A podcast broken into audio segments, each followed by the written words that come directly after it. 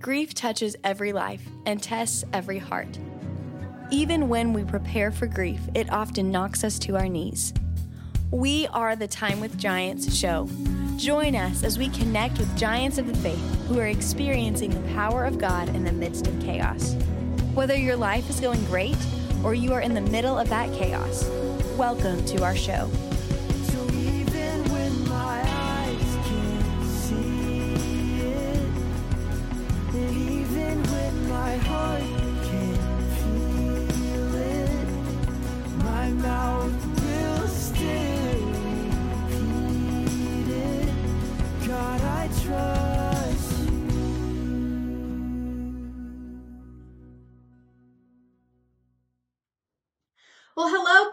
Podcast listeners. I am so thankful that you have joined Time with Giants today.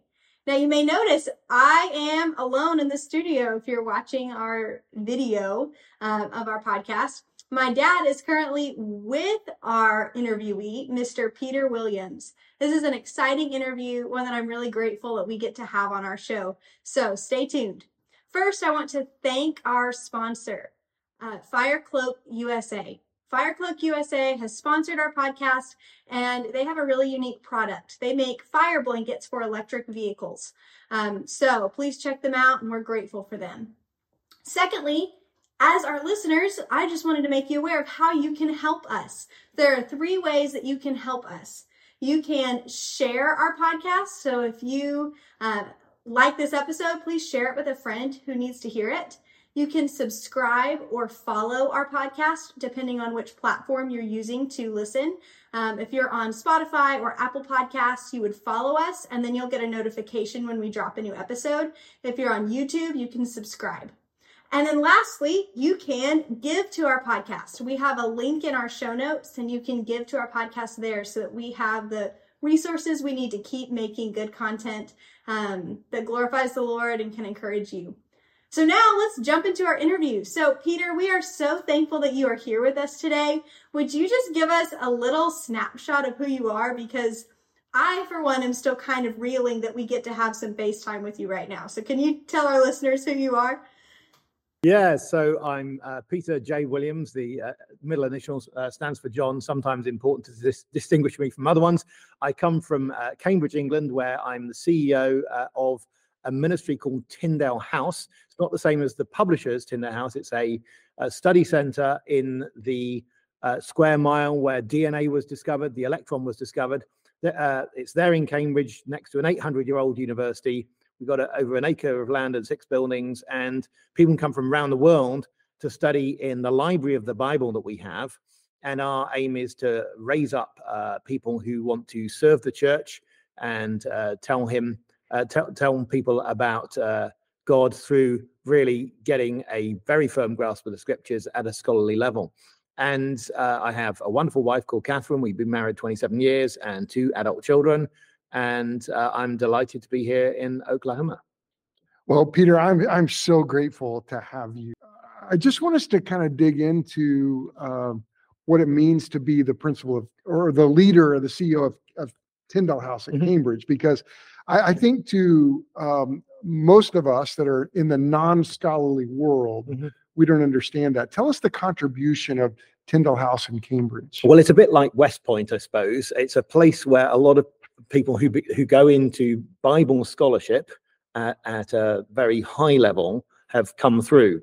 So uh, people like Wayne Grudem, D.A. Carson, J.I. Packer, and others uh, who have had huge influence with large numbers of their books uh, selling have gone through and not just those but also people who would not be so well known who've gone off to various parts of uh, the world or come from uh, various parts of the world. So i can look at people who've headed up the japanese bible translation or have been involved in bible translation in indonesia or people who've gone to teach in seminaries uh, in brazil and lots of people have just come through us. We don't do degrees we're not a qualification awarding organization. And that's really good because it means we're not in a rival relationship with any um, other institution, but we have uh, nearly 60 spaces in our library. We've got the best library in the whole of the UK for the Bible.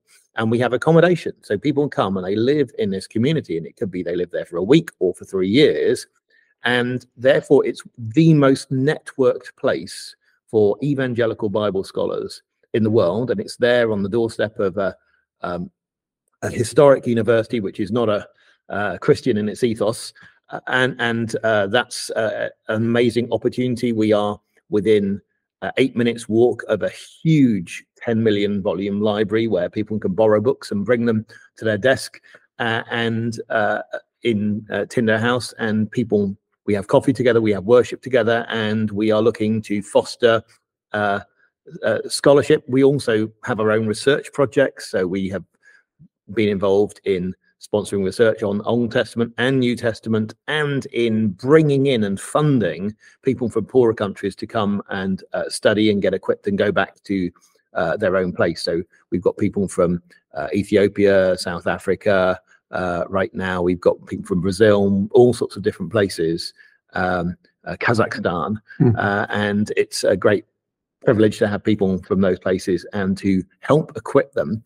And the level people are working at is usually doctoral level or above. Mm-hmm. So to have 50 to 60 people working at that level uh, in a worshiping community is a really incredible thing. Wow, that's and now probably a lot of our listeners have something in their in their houses and in their hands that you were a part of most of a lot of us uh, in my listeners in our in our church we use the ESV yep, sure. translation of the Bible. Tell us your connection to that ESV translation. So I'm on the English Standard Version uh, Committee, the Translation Oversight Committee for that. So uh, was involved in uh, some of the meetings, deciding on uh, the, the wording there, and uh, it's been a delight to be involved in that. And a lot of the work on that was actually done physically in Cambridge um, in uh, Tyndale House, so you know 50, 50 yards from where my bed is, and you know uh, very close to my office. Uh, that's where it was done. Well, that's pretty remarkable, Emily. Well, that, thank you so uh, much for your work there, because that's my favorite translation of the Bible. It's the one I'm using right now. So thank you for participating on that committee. So if you look closely, I'm sure you can find Peter Williams' name in some little footnote somewhere in that. Uh, well, in a, actually in a normal edition of the ESV, you won't see the names of the translators. Oh, wow and that's the, the the usual custom. I mean, King James doesn't list the translators, neither does the NIV, and I think that's very appropriate. I mean, right. as in this is um, this is God's word. People sometimes ask me to sign Bibles, and I've, I've followed um, uh, John Piper's uh, system of never doing this. That's uh, awesome. Uh, so you know, this it's it's God's word. Happy to sign a book that I've authored, but this is His book. That that's a that's a great. Let's just let that stand right there. That's a pretty incredible statement. Now, Peter, I do want to talk to you a little bit, bit and I want to kind of lean into this idea of this book that you have written. And I, I, have got a copy right here. It's called The Surprising Genius of Jesus. And I want to thank you.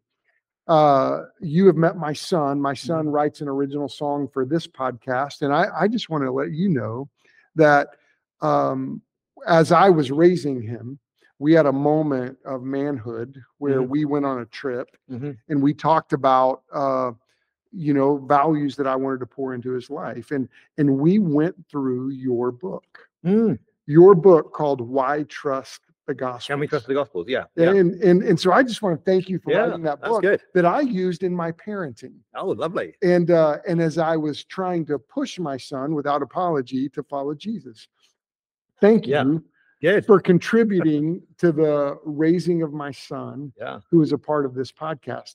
But but tell us a little bit about the surprising genius of Jesus. Listeners, I, I want to challenge you to consider this book. Though he's a scholar at a at a high level, this is a book that I'm about to read, but I've heard about the reviews. It's understandable. It's not something that a scholar. You have to be a scholar to understand it. So tell us yeah. a little bit about Well, let's start with the cover, actually, if you can show the cover again, yeah. uh, because actually got this wonderful shot, a drone shot of the prodigal son leaving. and it goes to the pigs and the father's embrace down here.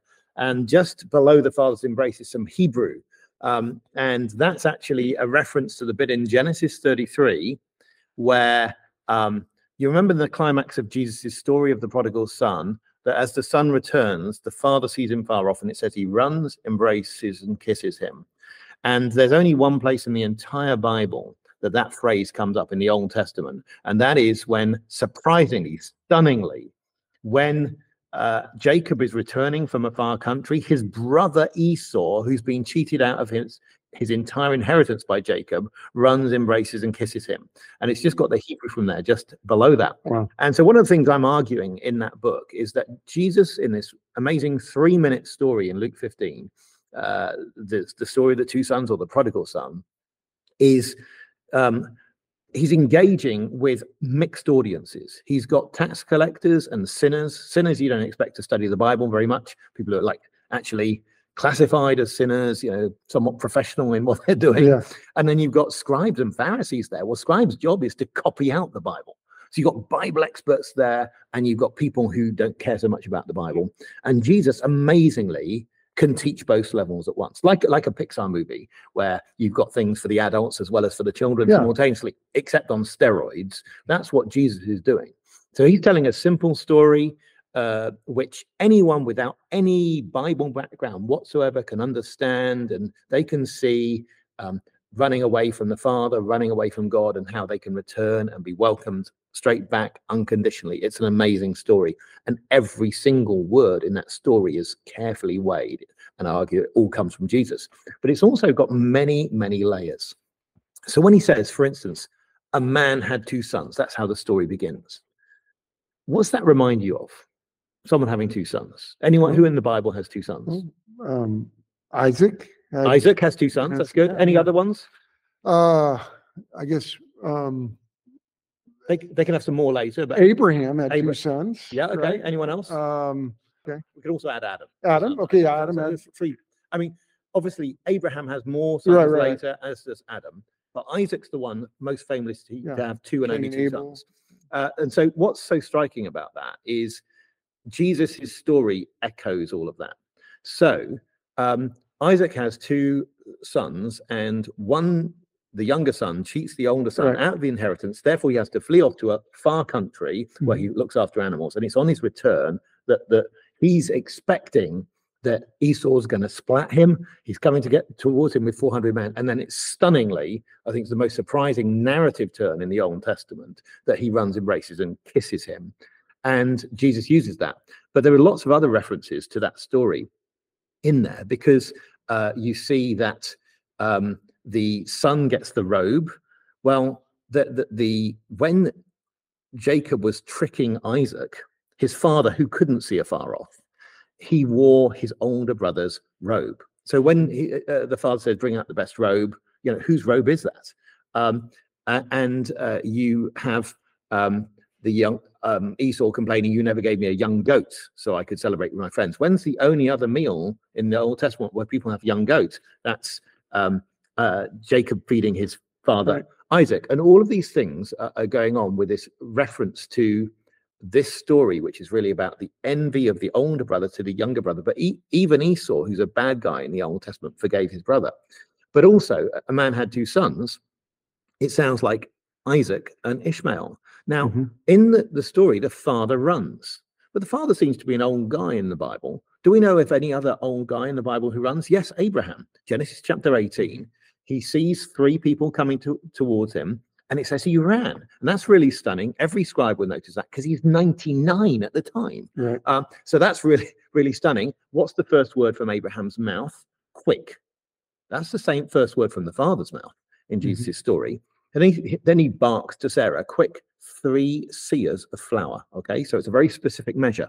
Now, there's only one place uh, uh, uh, you get three seahs of flour uh, in the Old Testament, it's there. Jesus picks up that phrase and puts it into his shortest parable, where he says, and it's in Matthew and Luke, um, the kingdom of uh, God is like a leaven which a woman put in three seahs of flour until it's all uh, um, uh, fulfilled. And what you see with that is it all grew. That from Sarah and Abraham entertaining those three heavenly guests when they had no children of their own uh, uh, between them comes the seed that can't be counted the like like the stars like the sand. So that's what the kingdom of heaven is like from that bake off uh, Mm. an amazing um, uh, cooking that sarah did has come so much. And that's all in jesus' little story. So genesis 18 verse 6 is is really key abraham ran says quick three seahs are flat, and then he goes off and gets the fatted calf. Hmm. He's the only other guy who gives away his inheritance while he's still alive uh, in the Old Testament, but he doesn't give it equally between the two sons. Why not? Because when he puts on a feast for his younger son Isaac, when he's getting weaned, the older son Ishmael is despising it. He's laughing. And that's when Sarah says, Cast him out. So if you despise the feast for the younger son, you're cast out.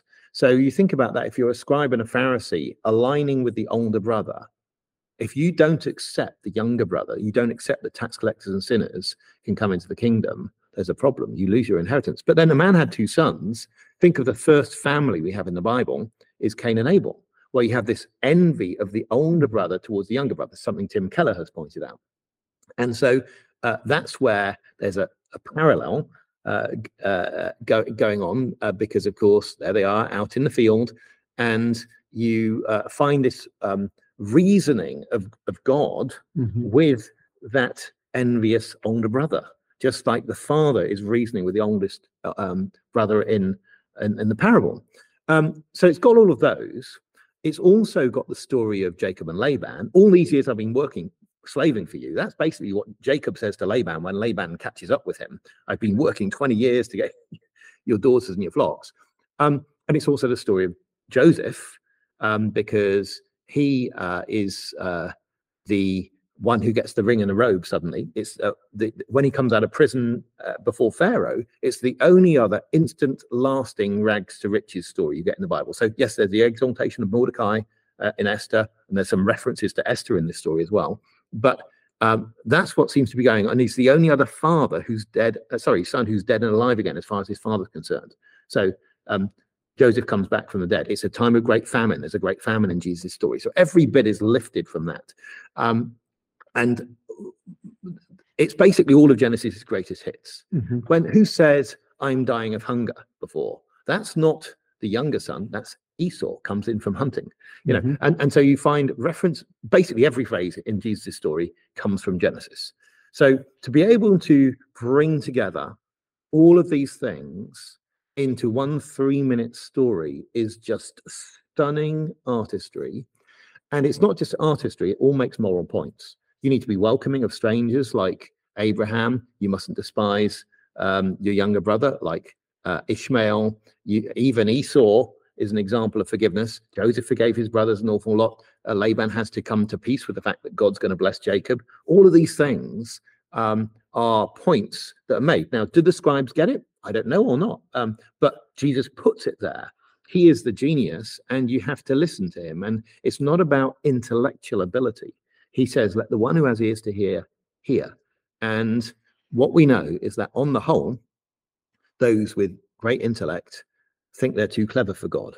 Uh, and you know, Christ is convicted, sentenced to death by the greatest body of academics among his people. Hmm. So um, that's something that, that's a warning to all of those you know involved in in the academy that often uh, those at that level uh, can be on, on the wrong track. Obviously, there are people um, like Joseph of Arimathea and Nic- Nicodemus who, who get more onto the right track, although they're not quite as bold as, uh, first, as yeah. some of the ordinary folk. Yeah. Um, so that's where um, we just see so much genius in Jesus' story.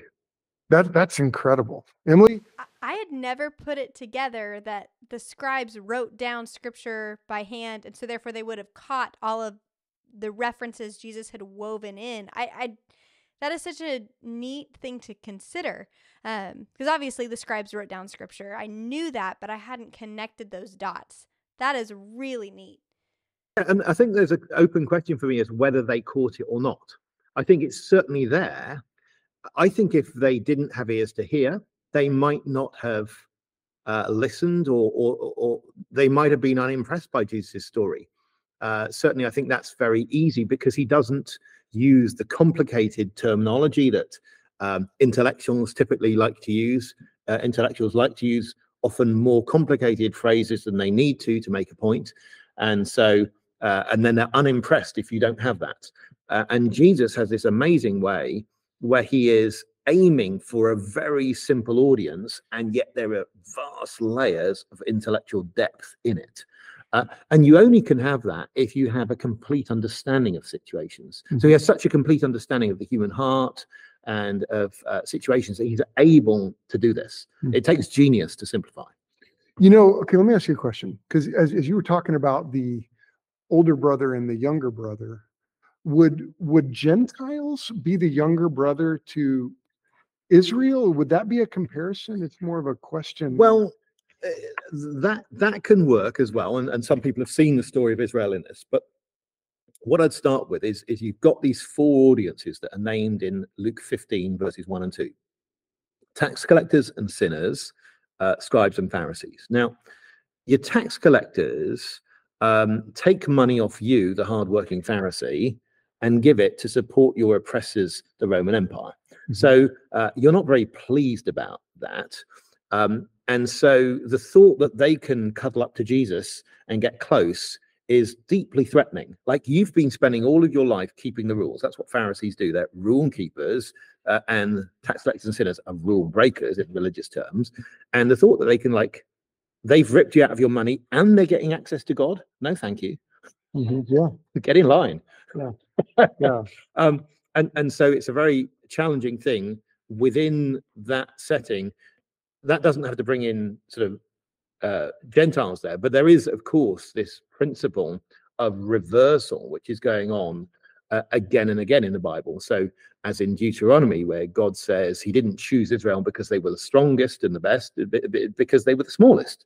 Um, and similarly, uh, if Israel then becomes proud in its position, yes, God can go uh, elsewhere and bring other people in, but there's still one one plant uh, in, in in in God's plan, as it, it says in um, Romans. So I think uh, it's always worth um, anyone who thinks they stand should take heed lest they fall. Mhm. Uh, that that uh, again and again, God is able to support the uh, underdog.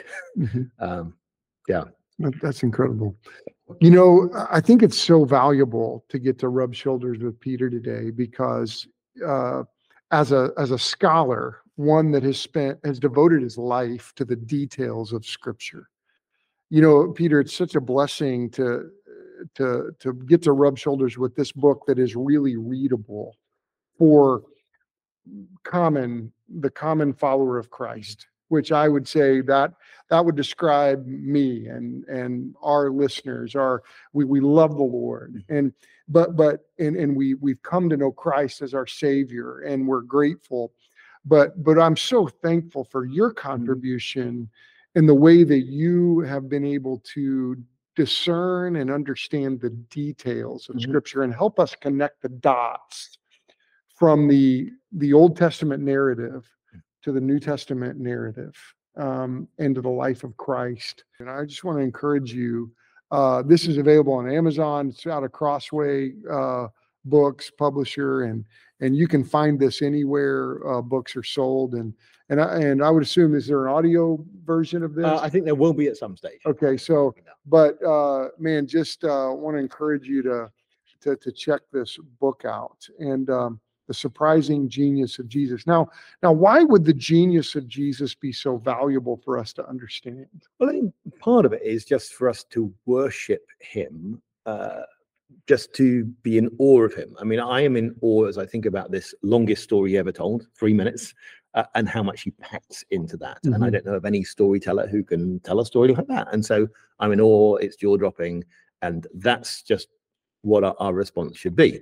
But then there's a further element. If he's the best teacher and he knows everything, we should be following everything he says. So th- there is that um, example that that uh, that we have so much worldly wisdom around, and here we have the teacher of all teachers, and we need to uh, pay pay heed to him. Um, then, of course, there are lots of lessons within the story um, where we're dealing with really basic family relations uh, and uh, the need for forgiveness and the need uh, in that story to accept uh, those you might want to have rejected from the family. You- Our, our podcast is called Time with Giants, and uh, and and the and the point of this is it's a spiritual discipline Mhm. that I wrote about years ago in a book that I wrote uh, on spiritual disciplines, and the discipline is is that there are giants of the faith that have lived Mhm. in the past and in the present that we should know about. You know, Paul talks about, you know, um, definitely the the point of this is not to follow a man, Mm. but he says, "Follow me like I follow Christ." And, and and you know, God has put us in community and around other people that we're to that are to spur one another on, that Mhm. we're to we're to exhort one another, we're to push one another, and and and and that's the purpose of this podcast. Of we get to rub shoulders with you as a giant of the faith. Well, I certainly don't feel like a giant of the faith, and you know, I can think uh, you can always talk to my family members, and I don't think that they quite uh, quite see that. But um, what I would say is, I hope as people read this book that they will just be amazed at the layers of depth there are in Jesus' teaching, and therefore will be driven more closely to study his teaching and to expect more. And if that's the outcome, I am really happy because um, you know the emphasis needs to be on our amazing Savior. Well, I'm I'm grateful. Now, Emily, uh, we have some incredible people that have walked with the Lord that we have been able to interview. I would say that Peter is arguably uh, one of the greatest um, apologetic minds in our world. Um, and uh, apologetics, not as I'm sorry, apologetics for those of you that are listening is is a defense of the faith. Just give us a short answer on some popcorn questions. Emily, what do you got? Absolutely. Sorry, I've been so quiet. I'm just kind of soaking it all in. Um, so, one question in particular I would love to hear your response to is how can we have confidence that the Bible is trustworthy? I know that you've studied it, you've written about it, and at you mentioned that in at Cambridge you've studied the history of the Old Testament and the history of the New Testament and how they're woven together. So, how can we know that it is completely trustworthy? And I think there are many answers uh, to that. Uh, so I uh, grew up in a Christian family and had very trustworthy parents whose lives had been changed by the uh, gospel message. And it's quite rational to say, I trust that this is true because trustworthy people have told me it's true. And there is that sort of experimental experimental element where uh, you can distribute the Bible in prisons and people can read it and it can transform people's lives so that they turn away from crime. I'm not saying it, it, it- it's simple, but there have been so many examples of that. You don't have that happening with uh, people handing around secular books, let's say. You know, um, Dawkins's God delusion isn't responsible for turning people away from uh, crime in prisons, whereas we can give so many examples of that. So th- there's that level. Then there are levels of the prophecy where we can say, look, uh, our um, our Bibles are divided into two unequal divisions. You've got the Old Testament, the largest part, and the New Testament, the smallest part. But in ter- terms of the um, opening scene in, in the Bible, the opening storyline uh, with the, the humans there is this scene really at a tree where uh, humans make the wrong decision and they take the fruit and uh, death ensues. That's like the beginning of a story. And if you were beginning a story, you think, well, how's that story going to end? Now, one thing we know about that is that beginning of the story was not written by Christians. So we can go to any synagogue in the world and ask, did Christians write that story? And the Jews will say, no, no, no, that definitely comes from us. That's a Jewish uh, story, that's Jewish scriptures. It's been around before Christianity came along.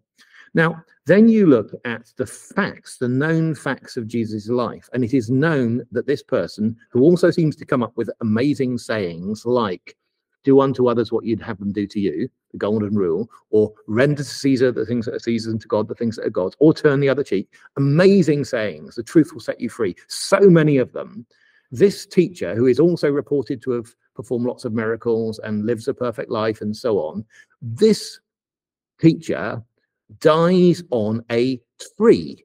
Um, yes, a cross is not something with plain, smooth wood, it's a tree and he dies on that. And then amazingly uh, this belief arises that he's risen from the dead. And now and people come to worship him. Now in the roman empire how how, how is anyone going to start worshiping someone who's who's lost so badly by dying uh, on a cross uh, in in uh, their eyes? And uh, this whole thing starts. And that is an amazing counterpart to the beginning of the story but we know it wasn't written by the people who wrote the beginning of the story. Now, the very fact that you can have that sort of storyline across the Bible involving this real historical person, involving facts that we can show even outside the Bible, namely that Jesus is executed on a tree at a particular time. And oh, by coincidence, he happens to die at Passover time, just when the Jews are celebrating their biggest deliverance uh, from uh, Egypt. And he dies right uh, by their capital city. All of these things come together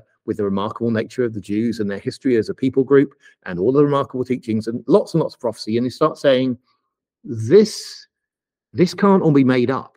Um, so this is astounding. And then we can go into archaeology and the fact that so many things from the Bible have been validated by uh, discoveries. Uh, so I think if we go back to the days of, let's say, Jonathan Edwards, or before that to Calvin and Luther, we go to Whitefield and Wesley, they would be stunned to know that some stones turned up out of the ground with David's name on. But that's what's happened. No, that David's a real figure. That at their, in their day, the earliest Hebrew manuscripts that would have been available to them in the Old Testament would be 12th century AD, something like that, maybe 1100. Um, not much earlier. And here we have David is 2,000 years earlier than that, showing up at the ground. That's just astounding. So I think all of those things together can give you confidence that this is valid. Now, it's important to note we can't prove it. A lot of people sort of come out with proof, but then you can't prove all sorts of things in life. We are social creatures, we depend on other humans to live we can't prove ever that they're not going to betray us. Uh, there's, you know, the most trustworthy person in the world. Um, you don't know, you can't prove in a mathematical sense they're not going to um, betray you. But uh, the good thing is uh, that we are wired as humans to um, distinguish between trustworthy and untrustworthy. We sometimes get it wrong because people can be very complex, but we have all of the signs of personal trustworthiness in the scriptures. So the scriptures are structured so they don't give an advantage to those with great intellectual pedigree. They are structured so that if you seek, you find, and if you don't seek, you stumble. That's what I'd say that is the nature of the evidence running throughout the scriptures. Great response. Thank you so much. Okay, one more question I have for you. Sorry, Dad, I interrupted you. No, you're good. You're uh, good. So, I'm not a scholar, but I love to learn about the Bible. What tools would you recommend for someone who is trying to take their Bible study a step further from just reading? Yeah. Um, and they're wanting to understand more of the context of what they're reading. So I would say it is good to read the Bible, and in in more literal translations can give you uh, a better sense of things. And I sometimes switch out translations I use. Obviously, I often read the originals uh, because it can slow you down and you just see more things. And then, of course, you have study Bibles, which can give you some background. And beyond that, you can go to um, uh, books at, at, at, different levels. But I think sometimes what it's good to do is to um, try and go deep in one particular area, because when you go deep into one particular book, you start understanding what depth is. Uh, now, uh, now might not be the right time to visit the land of Israel, but I, I would always uh, recommend that to, to get your head round. Um, uh, something, uh, but there isn't one particular resource. I would say I learn a lot actually in my own uh, church home group. So even though I'm a scholar, um, and so therefore I obviously learn from scholarly books as well, I also learn a lot from just seeing the angles and perspectives that ordinary uh, folk have to share. So I would I would recommend uh, mixing it up. Uh, of course, there are great podcasts, there are great um, books to read as C.S. Lewis said, when you read a new book, think about reading some old books, people from a different era. It's not that that, that from that previous era uh, they don't have blind spots; they've just got different blind spots to our own ones. So therefore, reading older commentaries uh, can be worthwhile. People classics like Matthew Henry, you can learn a lot from, and often it's just interesting to watch how different they are. But then you read that alongside some of the modern commentaries. Um, and that that can be fascinating. Uh, the whole concept of a commentary has almost changed, where um, there, there's there isn't so much what we would call exposition uh, of, of, of the uh, argument or, or commentaries over the last few centuries have changed uh, from saying, speaking primarily of, of each book of the Bible as God speaking, to talking much more about the human speaking and sort of secondarily God speaking through that.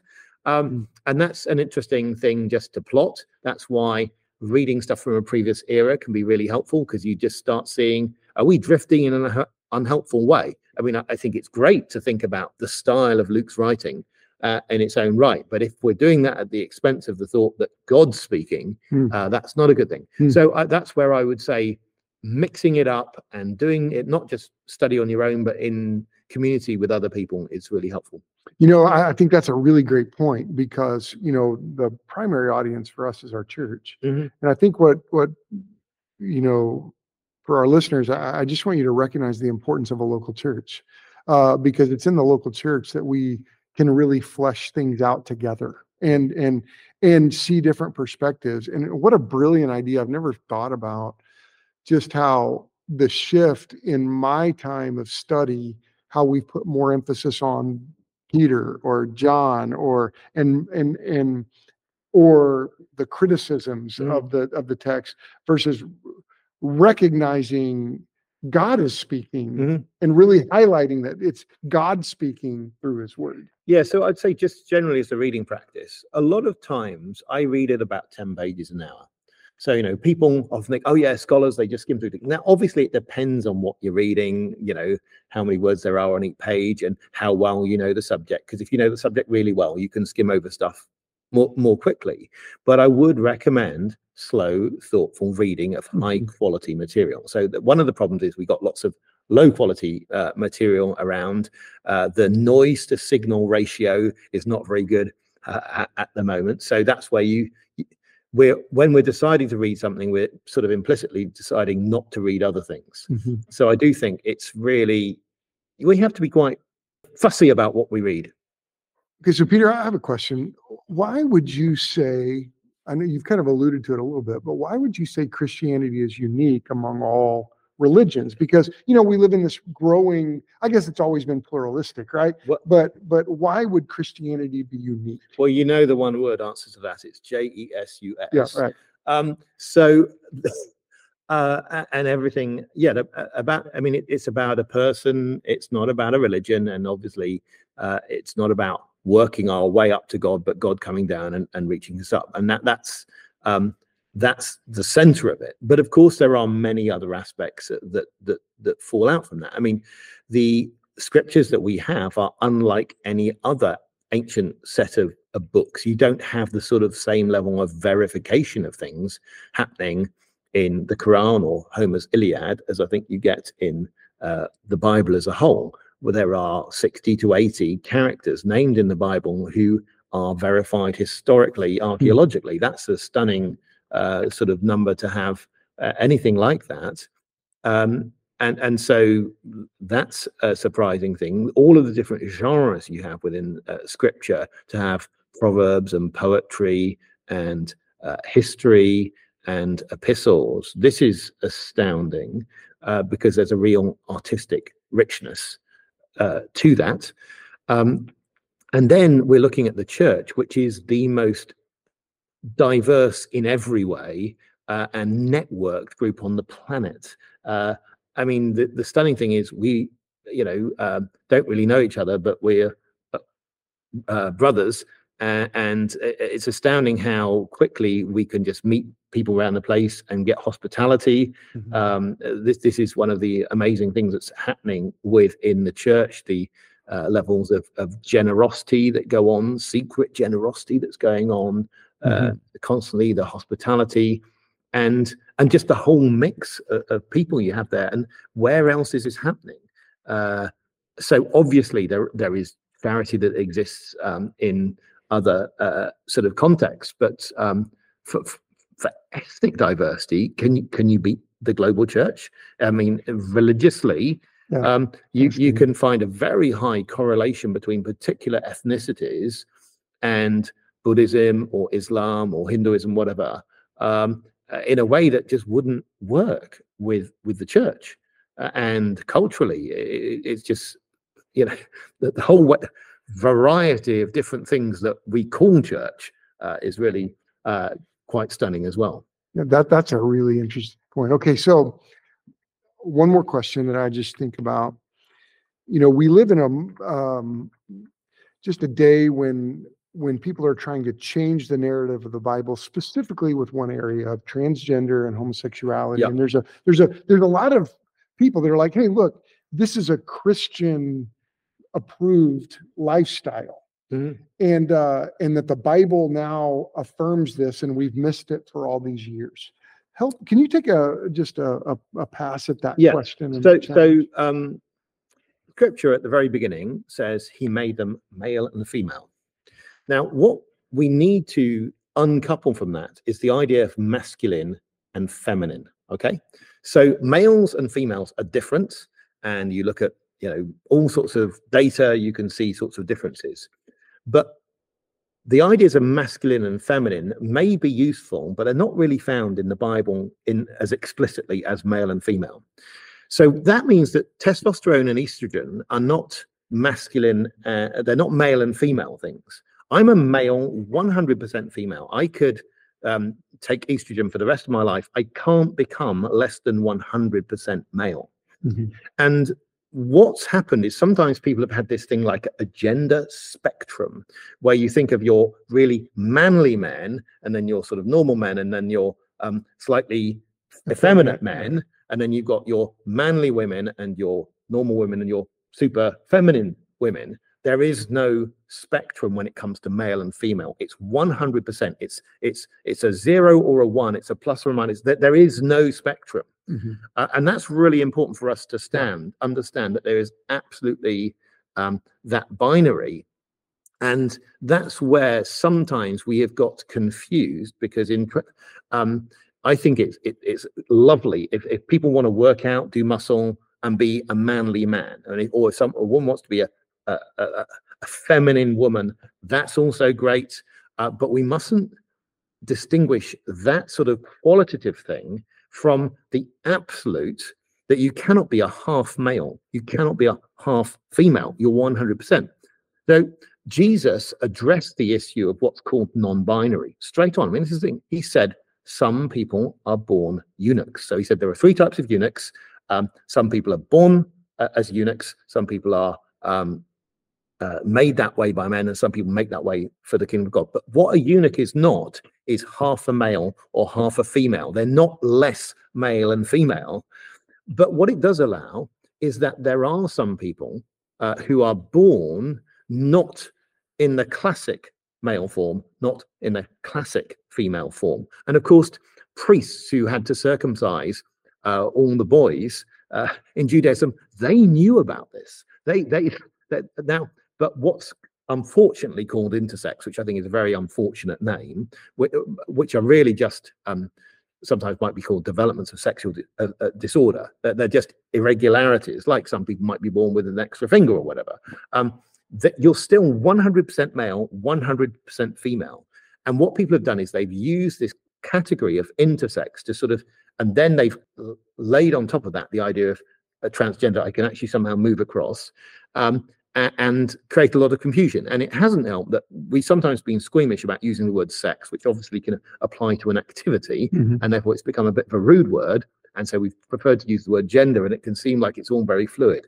So I think it's helpful just to get back to what scripture says, which is observationally absolutely sound. There's people who are 100% fe- male, 100% female. There's nothing else. And that that corresponds with biology. Absolutely. Yeah. yeah. Uh, and so that, that that's scriptural. And what's happened now is, of course, there are all sorts of pharmaceutical interests in making people lifelong um, patients. There are um, uh, people who have all sorts of agendas. Some some of them are getting access to uh, uh, children for nefarious purposes, and that's going on uh, under the aegis of uh, this this movement. And it does have to be uh, resisted. Uh, I, think it's it's uh, it's um, yes, it, it, it, it's it's something where we need to full out resist because we're talking about protecting children who are, being attacked by this um, ideology. Now, thankfully, there are actually a number of resources by non-Christians which are very helpful. I think of Abigail Shrier's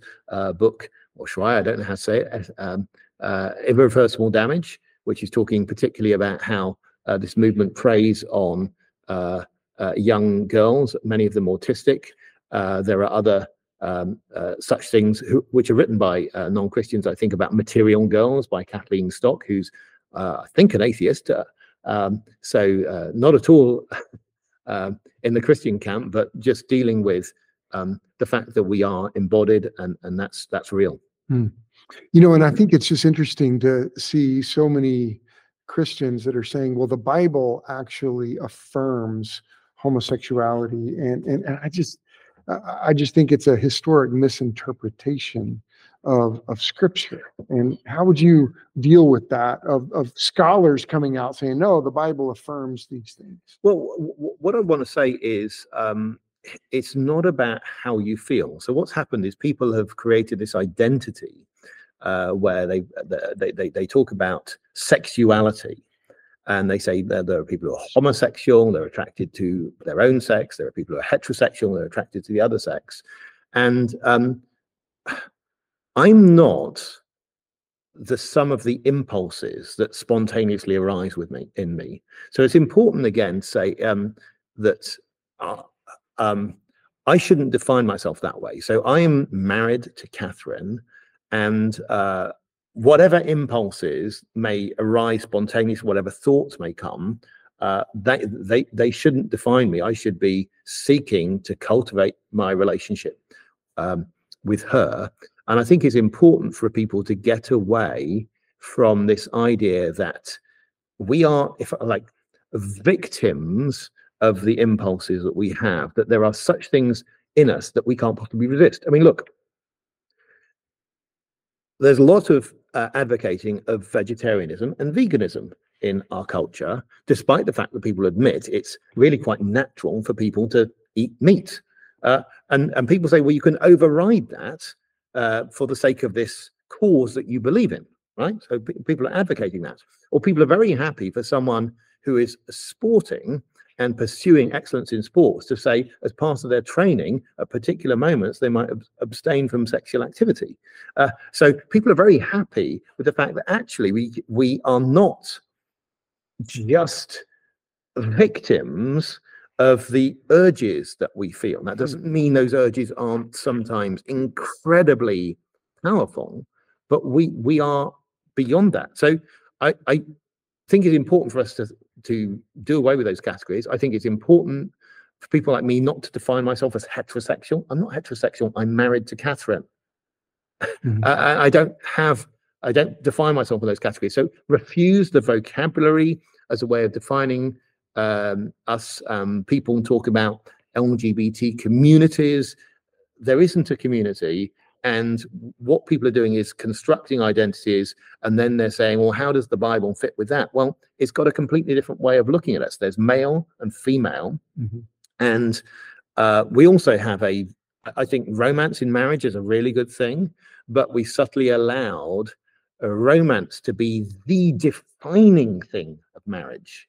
Um, rather than there, there are marriages a building block for society, uh, mm-hmm. uh, the, the building of families and having children and so on. So I, th- I think we need to think about this in a, a different way using the categories of scripture to do so. Man, what a great day. Um, Peter, thank you for taking the time to be with us today. Oh, it's my pleasure. well, Peter, it was such a blessing to get to spend time with you and hear some of what God has taught you. So thank you for taking time to share with us. It is an honor and a privilege to have you on our podcast. Thank you. And for today, that's a wrap. I hope that you enjoyed this episode of Time with Giants. Please remember to share our podcast, subscribe or follow our podcast. And if you feel so led, please give to our podcast so that we can keep creating this content. We are so grateful that you joined us today. Please enjoy this song by Eric Wall.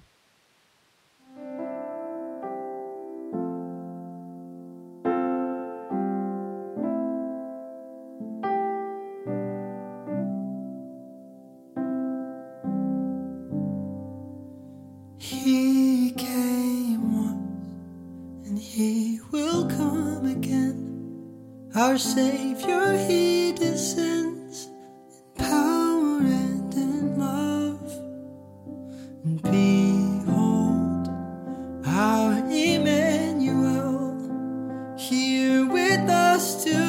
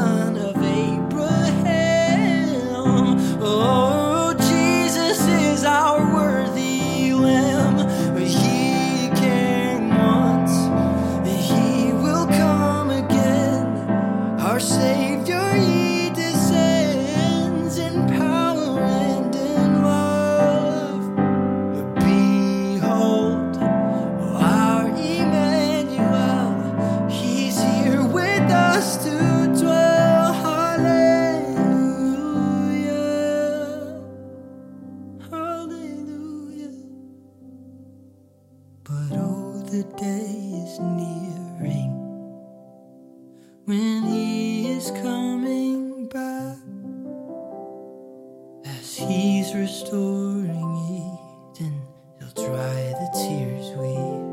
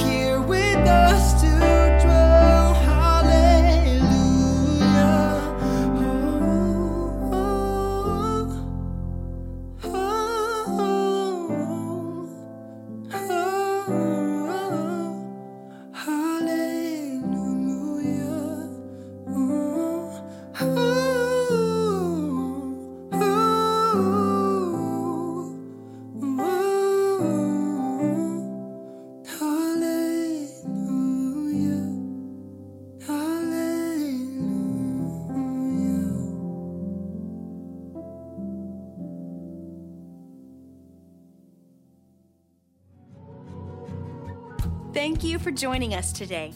Remember, following Jesus does not keep us from tough times, but He is faithful to walk with us through them all. You can trust God even when it's hard to see His hand or hear His voice. As always, our prayer is Romans 15 13. May the God of hope fill you with all joy and peace in believing, so that by the power of the Holy Spirit you may overflow with hope. Help us out by subscribing to our podcast and sharing it with others.